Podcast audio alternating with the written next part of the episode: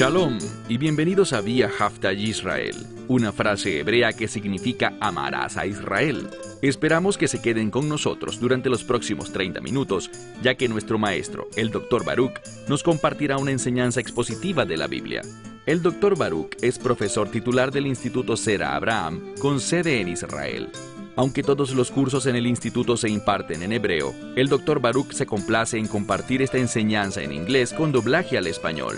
Para más información, visítenos en amarazaisrael.org o descargue nuestra aplicación móvil Mi Estudio Bíblico. Aquí está Baruch y la lección de hoy. Sabemos que Dios quiere usar a las personas. Él quiere que entendamos que somos su pueblo escogido y que Él nos ha enviado para el ministerio.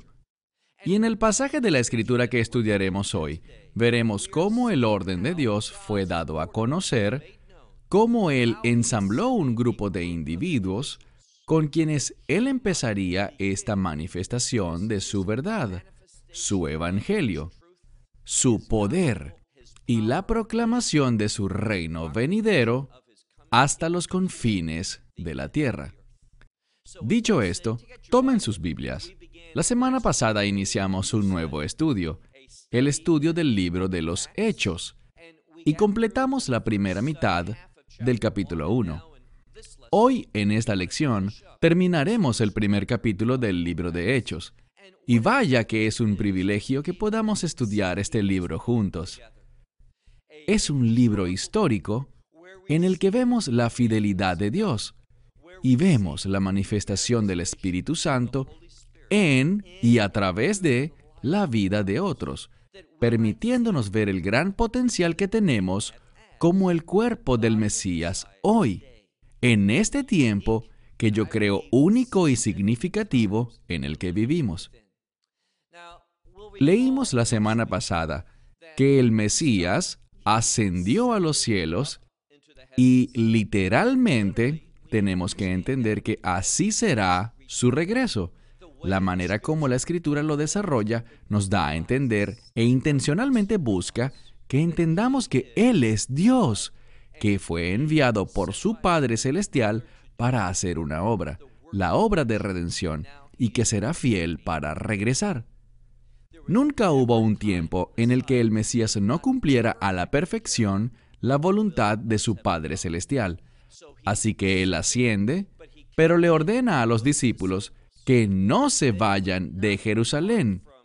Y esto me gusta mucho, hasta que la promesa del Padre se cumpla. Somos un pueblo que ha sido preparado, empoderado e iluminado por y a través de la promesa de Dios. Leímos esto la semana pasada y quiero retomarlo una vez más en el verso 12 donde vimos su respuesta a las palabras de Yeshua antes de ascender y su respuesta a estos dos ángeles que pusieron en la perspectiva correcta lo que había ocurrido y lo que ocurrirá. Y esto es el regreso del Mesías. Ahora veremos cómo la gente respondió en esas dos épocas de tiempo, desde el tiempo en el que Él ascendió hasta el tiempo en el que Él regresará. ¿Qué se supone que estemos haciendo? Pues de eso es de lo que se trata este libro. Entonces, regresaron estos discípulos, regresaron a Jerusalén desde el monte llamado Los Olivos, el monte de los olivos. Hablábamos de la importancia de este lugar proféticamente con respecto al Mesías, y la escritura dice, el cual está cerca de Jerusalén. Y en la mayoría de las traducciones dice que estaba a la distancia de un sábado. ¿Qué quiere decir la distancia de un sábado? Bien, de acuerdo a la ley judía, una vez que una persona abandona las fronteras de una ciudad, había un límite de cuán lejos se podría llegar. ¿Cuál era ese límite? Que en hebreo se denomina Tahum Shabbat. Es alrededor de 2 a 3 kilómetros. Me gustaría recalcar que esta es la distancia que existe hoy desde los muros de Jerusalén hasta la cima del Monte de los Olivos. Lo interesante aquí, y lo hablábamos la semana pasada, es la forma como este camino, la distancia de un sábado, está escrita en griego. Literalmente significa ese camino del Shabbat. Y el Shabbat es una palabra del reino. Estamos aprendiendo aquí sobre el camino del reino. Y por lo tanto, ellos regresan a Jerusalén y noten lo que pasa. Empecemos un versículo nuevo, versículo 13. Y cuando entraron, subieron al aposento alto, donde permanecían, es decir, que esperaban en este lugar con expectativa. Permíteme decirte que cuando tú caminas en obediencia, cuando respondes a la palabra de Dios, puedes esperar con expectativa, porque si respondemos con obediencia a las advertencias de Dios, por su palabra, por el Espíritu Santo, nos convertimos en un pueblo expectante. Vamos a creer y vamos a esperar que las cosas sucedan. Aquí encontramos que ellos estaban esperando en este lugar en Jerusalén. ¿Quiénes exactamente? Bien, leemos aquí que eran Pedro, también Jacob, probablemente tu Biblia lo traduzca como Jacobo o Santiago. Usualmente Jacob es Jacobo, pero también se suele traducir como Santiago. También estaban Juan, Andrés, Felipe, Tomás o Tomás, Bartolomeo, Mateo y de nuevo Jacob o Jacobo, o quizás tu Biblia diga Santiago, de Alfeo, y Shimón, el celote, y también estaba Judas, quien es el hermano de Jacob o Santiago. Tenemos a estos hombres que estaban en el salón del piso superior y lo que debemos ver es esto. Este tiempo, este evento en el que nos vamos a enfocar durante el estudio de la próxima semana, cuando estudiemos la fiesta del Shavuot y Pentecostés, que son una misma en esencia, hablaré más al respecto la próxima semana. Ellas suceden en este lugar, donde ellos celebraron la Pascua y eso busca unir lo que ocurrirá en Pentecostés o Shavuot con la experiencia de la Pascua. Se trata básicamente de dos facetas de una misma experiencia. Este grupo de discípulos estaba en este lugar y noten lo que hicieron. Leamos el verso 14. Todos ellos se dedicaron a algo. Quiero traducir esto de manera muy literal porque muchas veces es en lo literal donde se halla la sabiduría, donde podemos entender la verdadera revelación. Así que cuando leemos este pasaje de la Escritura, dice que ellos se dedicaron a algo, y la mejor manera de entenderlo es que ellos se dedicaron diligentemente, de una manera muy comprometida, y esta diligencia no era algo individual, sino que la siguiente palabra significa con una misma mente o en unidad, unánimemente. O sea que lo que hacían, lo hacían todos al mismo tiempo. Descifremos esto. Esta palabra en griego significa que ellos estaban esperando en ese lugar y diligentemente, todos de acuerdo, en unidad, al mismo tiempo, ¿se dedicaron a qué? Se dedicaron diligentemente a la oración y también a la súplica junto a las mujeres y también María, la madre de Yeshua, y con sus hermanos. Y esta palabra incluye también quizás hermanas, pues en muchos idiomas el plural masculino puede incluir a individuos de cualquiera de los dos géneros. Se trata de sus hermanos o su familia. En este lugar estaban los discípulos y también otros que se dedicaron diligentemente a la oración y a la súplica. Y tenían una expectativa de que algo sucedería, de que Dios se movería para cumplir su promesa. Así que te pregunto, ¿esto te describe? ¿Eres diligente junto con otras personas unidas a ti, con el mismo compromiso, con la misma fe y expectativa que las promesas de Dios se cumplirán? Cuando dudamos, ¿Qué dice el libro de Santiago? Aquel que duda, no piense que recibirá algo de Dios. Debemos ser personas que viven con una expectativa apasionada de que las promesas de Dios se cumplirán en nuestras vidas. A Dios le encanta ir más allá de lo que pensamos. Él hace más. Y cuando vemos este pasaje de la Escritura, sigamos leyendo, ahora en el verso 15, dice que en aquellos días, bien, yo no tengo una respuesta a por qué dice en aquellos días, en los días de esto. Si me forzaran a responder, diría que este término nos habla de algo único, algo que es inusual. No necesariamente algo que ha cesado, sino antes algo muy inusual. Creo que lo esencial e inusual sobre estos días, en comparación con los demás días, es esta diligencia, esta unidad que ellos estaban en un mismo acuerdo, continuando en este espíritu de unión y por lo tanto tenían esta gran expectativa. Y en medio de ello, noten lo que ocurre. Pedro se levanta en medio de los discípulos y dice, y en este momento leemos una interrupción. En el texto bíblico, él empieza a hablar. Leímos que dice, él dijo, pero de inmediato tenemos una interrupción, pues el autor quiere que sepamos que había una audiencia cuyo número de esta audiencia o de este grupo era de 120 personas. Creo que es un número muy importante. Tenemos a los doce discípulos, a las doce tribus de Israel, pero ahora tenemos doce veces diez, y el diez significa plenitud, o aquello que está completo, totalmente lleno. Creo que este número nos da un adelanto de algo. A pesar de que 120 personas es una cantidad relativamente pequeña de individuos, pero partiendo de lo que está ocurriendo aquí, veremos que el mundo será transformado. Todo se inició con Yeshua, sus doce discípulos, y ahora el número en este momento en Jerusalén, el fundamento de lo que podemos llamar la iglesia primitiva, la primera congregación, era de 120 personas. Luego de mencionar este número, regresa a la narrativa. Recuerden que Pedro habló, y aquí leemos lo que dijo, verso 16.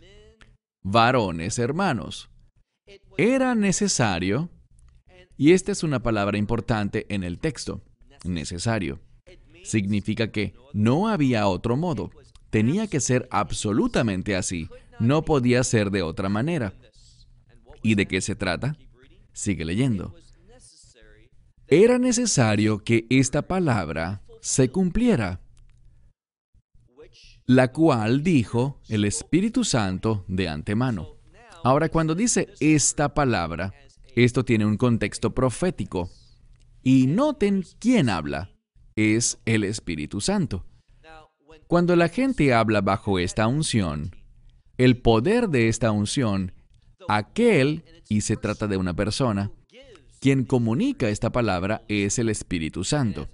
Y como he dicho una y otra vez, una de las funciones principales del Espíritu Santo es traer orden a este mundo, al cuerpo de creyentes, a tu vida y también a la mía. Entonces Él se levanta y les dice, varones hermanos, era necesario, absolutamente necesario, que esta palabra se cumpliera, la cual fue dicha de antemano por el Espíritu Santo a través de la boca de David. Ahora sabemos que se refiere a un salmo con respecto a Judas. Y este Judas es el traidor. Se trata de Judas Iscariot o Iscariote, como normalmente se pronuncia en español.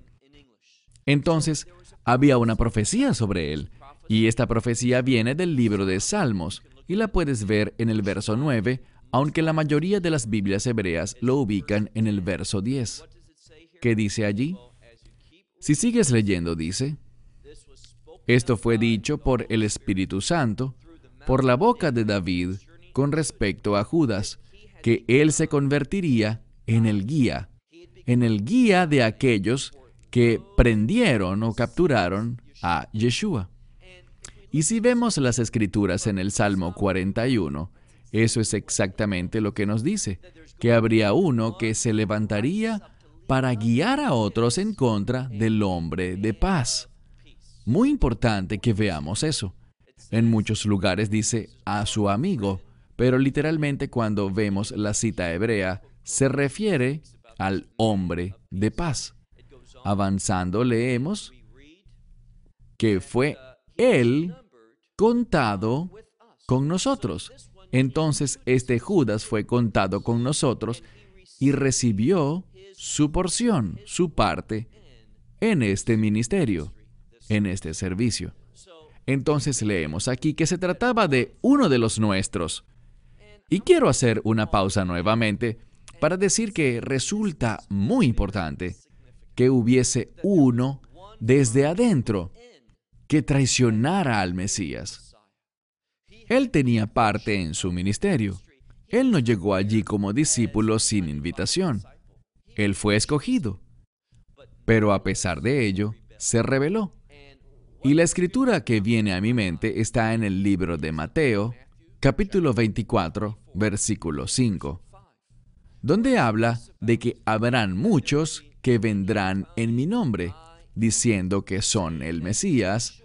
Así que la manera correcta para entender este verso, y creo que mi amigo Gavin compartirá esta opinión conmigo, es que los últimos días, durante los últimos días, muchas de las falsas doctrinas surgirán desde adentro, tal como Judas surgió desde adentro. Y era parte de este ministerio, esta obra, este llamado, este servicio.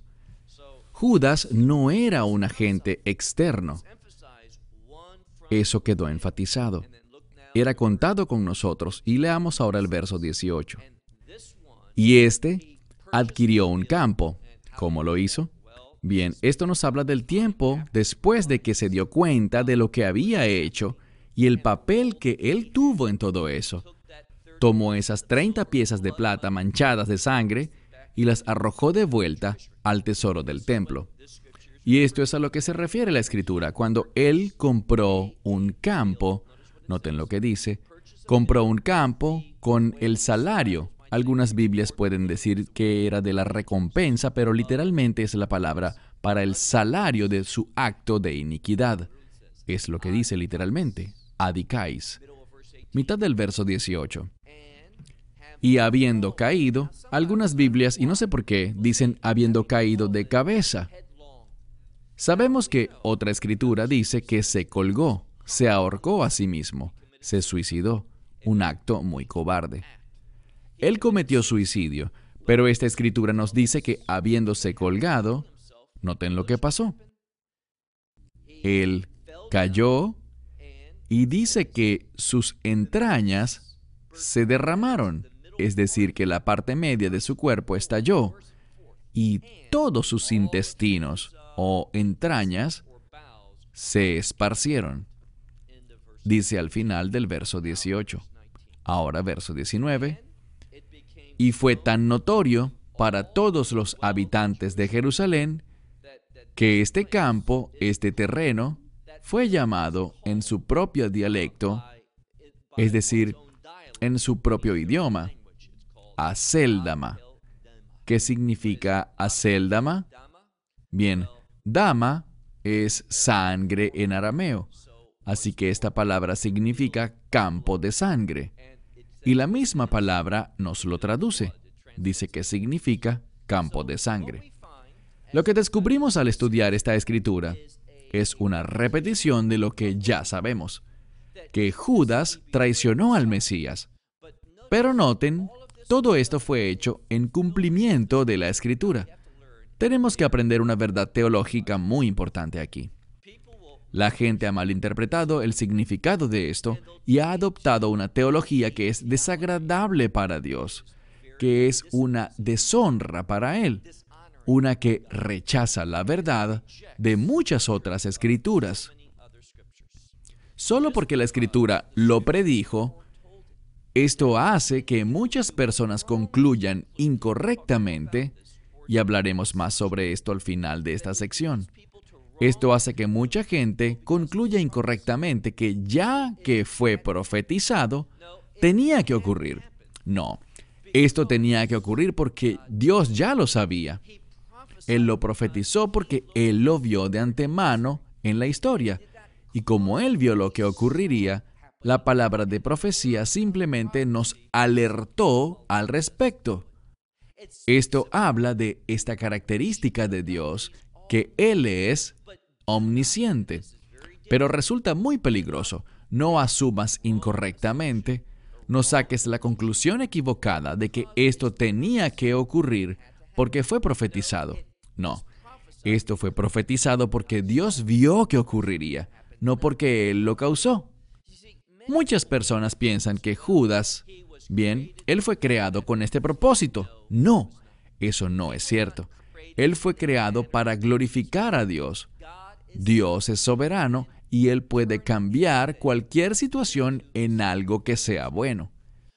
Pero hay quienes hacen tal como hizo Judas, que no quieren servir a Dios, que no quieren ser instrumentos de Dios, sino que son instrumentos de injusticia.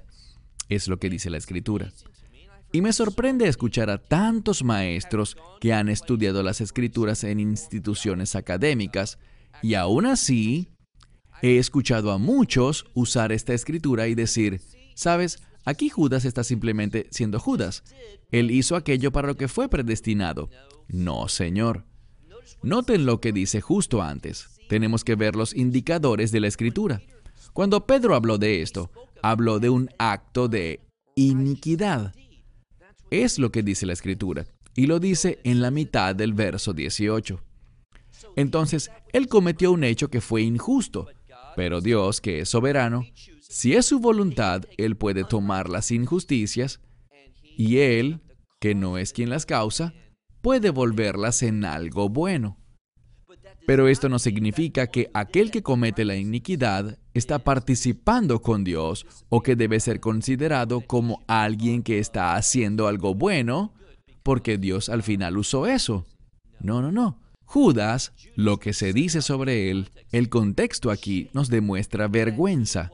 Él cayó al suelo, es lo que dice, y su interior, el mismo fundamento de su ser, estalló y sus vísceras fueron expuestas, sus intestinos. Todo esto busca demostrar vergüenza.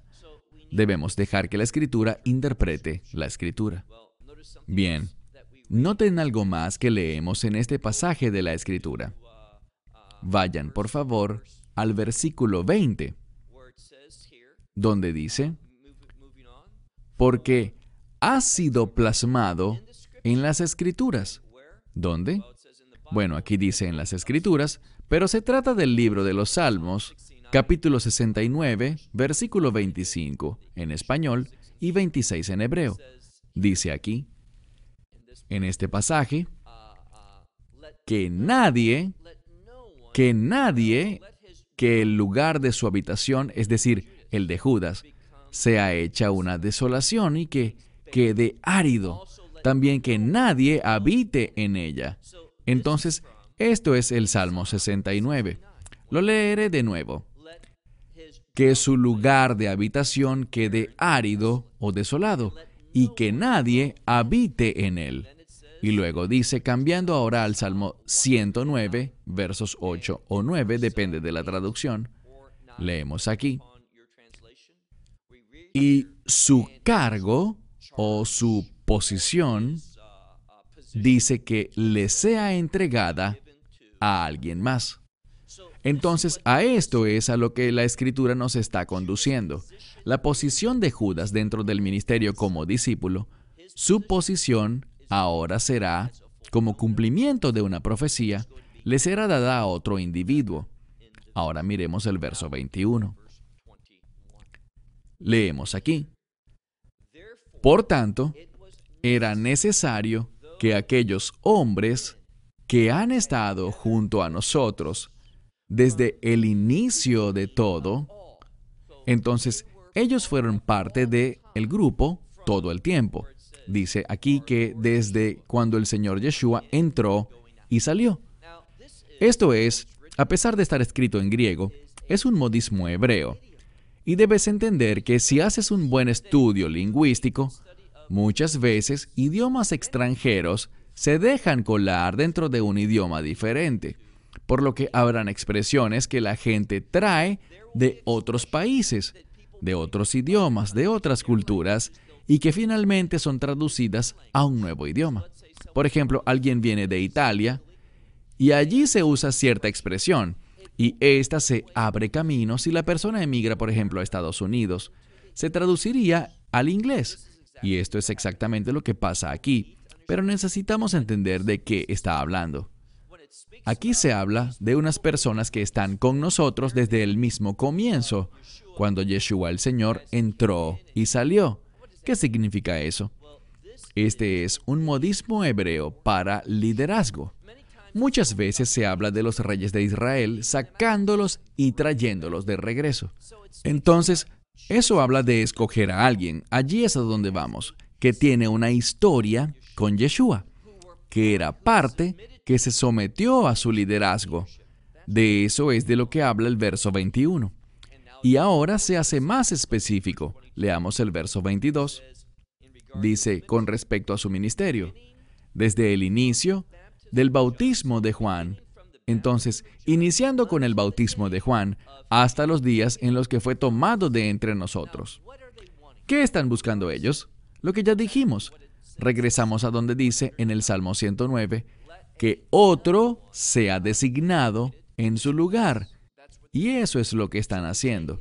Ellos dicen tiene que ser alguno de los hombres que han estado aquí todo el tiempo. Alguien que estuvo bajo su liderazgo, desde los tiempos de la inmersión de Juan, su bautismo, hasta los tiempos que Yeshua fue recibido arriba. Querían a alguien que fuera parte del apostolado. Y noten lo que dice. Que sea testigo de su resurrección. Muy importante. Con el fin de que un siervo de Dios. Ahora, aquí hablamos de uno que sería designado apóstol, que será uno de los doce. Pero cualquiera que sirva a Dios es un testigo. Nosotros damos testimonio, en primer lugar, de su resurrección. Si tú no crees en la resurrección corporal, si no entiendes las implicaciones de su resurrección, en primer lugar, no eres salvo. ¿Y por qué lo digo? Verás, puedo recordar hablarle a una congregación ubicada en Fort Lauderdale, Florida. Y el líder allí, no, yo no lo conocía muy bien, pero él me pidió predicar allí cuando se fue de vacaciones, porque nuestros servicios eran viernes y sábado, así que tenía el domingo libre. Me dijo, ¿puedes venir y compartir un mensaje en mi grupo el domingo? Así que fui allí y me informaron que la gente que quería unirse a su congregación todo lo que tenía que hacer era decir, yo creo en Yeshua. Es todo. Nunca se hablaba de qué exactamente creías en torno a Él. Pero si tú quieres que Él sea tu Dios, con eso bastaba. Pero eso no es suficiente. ¿Qué dice Pablo en Romanos capítulo 10? Que tú debes confesar con tu boca y creer en tu corazón que Dios lo ha levantado, es decir, a Yeshua, de entre los muertos. La salvación está basada en la fe en la resurrección del Mesías. Y esto está subrayado aquí en el libro de los Hechos como un requisito primordial para ser un siervo, para ser un discípulo, en este caso para ser uno de estos apóstoles principales. Entonces, Él sería un testigo de su resurrección con nosotros uno de estos, o sea, uno de estos hombres que fueron mencionados en el verso 21. Ahora pasemos al verso 23. Y ellos, literalmente, los levantaron, es lo que dice literalmente. Pero esto habla de que dos hombres fueron señalados, es decir, dos hombres fueron parados en medio de todos con el fin de elegir a uno. Levantaron a dos de ellos, y ellos eran José, a quien llamaban Barsabás, y su sobrenombre era posiblemente justo, Eso es lo que esta palabra significa. Y también a Matías. Noten lo que hace la escritura. Cuando habla sobre José, quiero decir, somos llamados o se nos ha dicho que no se trata solo del llamado, sino también de otro aspecto. Pero algo muy superior se está diciendo sobre José. Y de nuevo, si lees los comentarios, y me refiero a los antiguos comentarios de los padres de la iglesia, lo que ellos dicen es esto, que José era alguien conocido. La escritura habla más sobre él, porque la gente lo conocía más, tenían más familiaridad con él y todos asumían que él sería el discípulo escogido. Mas una sola cosa se menciona sobre Matías, y es su nombre, fin. Pero ¿qué pasó? Noten lo que revela la escritura. Verso 24. Y leemos aquí que ellos oraron y dijeron, o mejor dicho, orando, dijeron, tú, oh Señor. Aquí es cuando tenemos que volver a hablar de una verdad teológica muy importante. Déjame decirte que la teología es importante. Es vital que tengamos la doctrina correcta, de modo que cuando nos topemos con pasajes teológicos clave, tengamos un marco de referencia para entenderlos y evaluar nuestra interpretación. No es difícil, estas palabras realmente no le dejan nada a la imaginación. Debemos tomarlas como literalmente son dadas a nosotros. Estos individuos están orando y noten lo que dicen. Verso 24. Tú, oh Señor, y fíjense en la palabra, cardia ginosta, dos palabras. La primera palabra en griego, cardia, ¿qué es cardia? Corazón. Si alguien tiene un problema con el corazón, lo llevan al hospital y es dirigido al departamento de cardiología. Proviene de la misma palabra, cardia. Y la segunda palabra, ginosco, ginosco significa yo sé. Entonces, ginostas es conocimiento y este es un sustantivo, un sustantivo usado para describir a alguien que conoce el corazón. ¿Y saben de quién estamos hablando? Bien, noten el salmo. La oración dice aquí, tú, oh Dios, ¿quién es Dios? El que conoce el corazón. ¿Y qué quiere decir? Que Él conoce los pensamientos de cada ser humano. Esto es muy importante porque hay personas que ahora quieren hablar de una forma, y esto no es nada nuevo, pasaba lo mismo hace 500 años. Quieren hablar sobre el concepto bíblico de la elección, pero lo hacen de un modo incorrecto. Ellos quieren decir que Dios, desde el vacío, eligió a ciertas personas, pero no escogió a otras. Y lo hizo simplemente porque puede hacerlo, porque es soberano. Lo hizo basado en su voluntad y nada más. Pero allí hay un problema. Cuando vemos estos pasajes que hablan sobre la elección, ¿saben qué palabra aparece con frecuencia? Es la palabra presciencia, muy importante. Puedo recordar a un amigo mío con quien estaba compartiendo, aunque la verdad no estábamos compartiendo, estábamos discutiendo. Y por lo que discutíamos era por este concepto. Yo le dije, muy bien, no estamos de acuerdo, pero respóndeme algo. ¿Cuál es el rol de la presciencia en una elección? Nunca me lo respondió. Él me hizo preguntas y quise respondérselas, escribir artículos, incluso hacer estudios al respecto, pero nunca me dio una respuesta porque eso dinamitaba su teología, su teología preconcebida, lo que él había creído y con lo que estaba comprometido, aun cuando no pudiese soportarlo bíblicamente. Y este es un buen ejemplo. Aquí dice que Dios va a escoger a uno. Esa es la idea de echar suertes que veremos en unos minutos. Busca que Dios sea quien decida y no el hombre. ¿Qué dice aquí? Mira de nuevo el verso 24, segunda parte. Tú, oh Dios, que conoces el corazón. ¿Qué hay en el corazón? La Biblia dice cómo el hombre piensa en su corazón.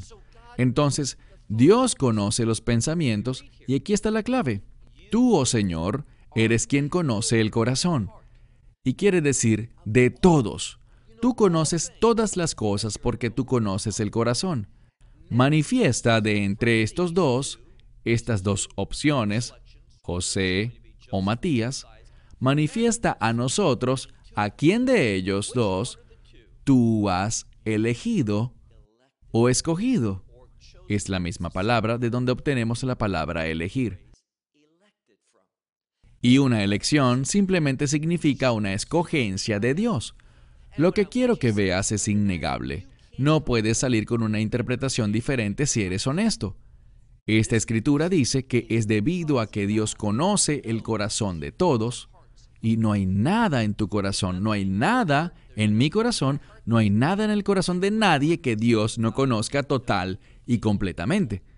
Y la elección de Dios por Matías, que veremos en un momento, estuvo basada en eso. ¿Y saben qué?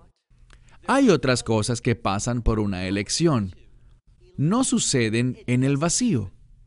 Debemos ser muy claros con los términos y usarlos de la forma como lo hace la escritura, y no como alguien los quiere interpretar, como hizo, por ejemplo, Juan Calvino hace cientos de años en el siglo XVI. Entonces, una vez más, ¿qué descubrimos? Tú, oh Señor, eres quien conoce todos los corazones, podríamos decir. Manifiesta de entre estos dos a quien tú has escogido. Y echaron suertes para el servicio, mejor sería traducirlo así, para recibir la porción de este servicio o de este ministerio del apostolado. Entonces, no están eligiendo a nadie ellos directamente, sino que ellos quieren que la elección venga de Dios para tomar su lugar en este ministerio y del apostolado. ¿Y qué sucedió? Aquí pasa a hablar nuevamente de Judas, del cual Judas, y hay una palabra muy importante, la transgresión de Judas o el descarrío de Judas, es literalmente la palabra parabano. Lo que significa es desviarse. La manera más sencilla de traducirlo, si buscamos en el lexicón, es ponerse a un lado. Entonces, cuando nos desviamos del llamado de Dios, de su servicio, de su verdad, ¿qué estamos haciendo? Estamos transgrediendo. Pero noten que dice que Judas lo hizo. Él no fue forzado a hacerlo, él no tenía que hacerlo, él eligió hacerlo. Entonces, del cual Judas se desvió y se fue a su propio lugar. Fíjense en esta frase, él se fue a su propio lugar. Existe un debate sobre de quién se habla aquí. ¿Quién se fue a su propio lugar? Algunos dicen que se trata de Matías, pero yo no estoy de acuerdo. Yo creo que debido a la cercanía que tiene este relato de Judas que venía hablándose con la frase siguiente, que está hablando aún del mismo Judas. Se fue a su propio lugar. ¿Qué quiere decir? Que se fue al lugar al que él pertenecía, de acuerdo a su pecado, basado en su elección, a su escogencia, que hizo que sucumbiera ante la tentación, por ser un amante del dinero, por actuar en desobediencia. Esto nos llevará al lugar de la desobediencia, seremos llevados al lugar de la transgresión. Es lo que dice, que hay una consecuencia, una consecuencia seria cuando nos desviamos del camino de Dios. Ahora, vayamos al último verso, verso 26. Aquí dice, y echaron suertes y la suerte cayó sobre Matías, y él fue contado con los once apóstoles. ¿Qué vemos aquí? Vemos la providencia de Dios, la presencia de Dios, el hecho de que Dios mira el corazón, conociendo todos nuestros pensamientos y la respuesta de Dios a quienes somos, cómo somos. Esta es una verdad que vemos en el libro de Apocalipsis, que Dios recompensa a cada persona de acuerdo con lo que ha hecho. ¿Importa la fe? Absolutamente. Cuando crees de la manera correcta, recibes el regalo gratuito de la salvación, no basada en obras, pero habiendo sido salvos, la fe, tu fe, se manifestará. O la falta de fe también se manifestará. Lo que ocurre es lo siguiente. En este último verso, tenemos a Matías uniéndose a los otros once, de modo que ahora nuevamente hay doce apóstoles. ¿Por qué usan esta palabra? No hemos visto con mucha frecuencia la palabra discípulos, pero sí vemos mencionarse el apostolado y a los apóstoles. La palabra apostelo significa ser enviado. Y para esto es para lo que se está preparando el escenario. Estos doce están por ser enviados, pero antes de poder salir, tienen que ser llenos del Espíritu Santo. Lo que veremos es esto. Sin la unción, la presencia, sin el bautismo del Espíritu Santo, no podemos salir de una manera obediente. No estamos preparados para cumplir el llamado que Dios ha puesto en nosotros. Vamos a ver cómo el Espíritu Santo juega un rol de suprema importancia en la formación de esta congregación original.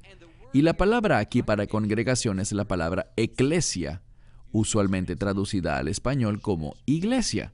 ¿Qué significa? Viene de dos palabras, ek, que significa fuera, y cleo, que significa llamado. Tiene que ver con Dios llamando a la gente hacia afuera.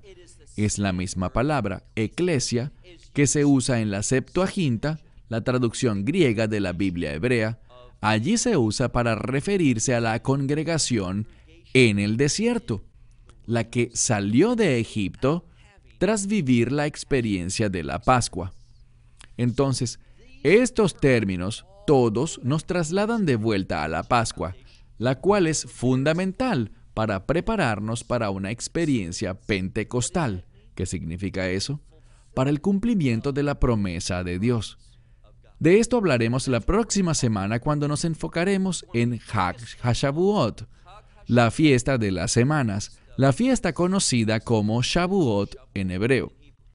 Estos tiempos señalados, todos ellos hablan como nos enseña Pablo en el libro de Colosenses, donde dice que estas fiestas son una sombra de las cosas por venir. ¿Qué está por venir? El reino. Por medio de estas fiestas bíblicas, los tiempos señalados de Dios, ¿qué aprendemos? Aprendemos sobre el reino, porque Dios tiene otro tiempo señalado, y ese tiempo señalado es para el regreso del Mesías y el establecimiento del reino. Espero que estemos listos para este tiempo señalado, cuando ese reino venga y entremos a una experiencia en la que Dios habitará de una manera única con su pueblo. Esperamos que te hayas edificado con el mensaje de hoy y lo compartas con otros. Te invitamos a seguir nuestros estudios cada semana por este canal y por el portal de YouTube de Amarás a Israel. También puedes descargar nuestra aplicación móvil gratuita Mi Estudio Bíblico. Finalmente, para obtener más información sobre nosotros, visita nuestra web amarasaisrael.org, donde encontrarás otras conferencias de Baruch en audio, video y texto. Hasta el próximo programa. Que el Señor te bendiga en Yeshua Hamashiach Jesús el Mesías mientras caminas con Él. Shalom desde Israel.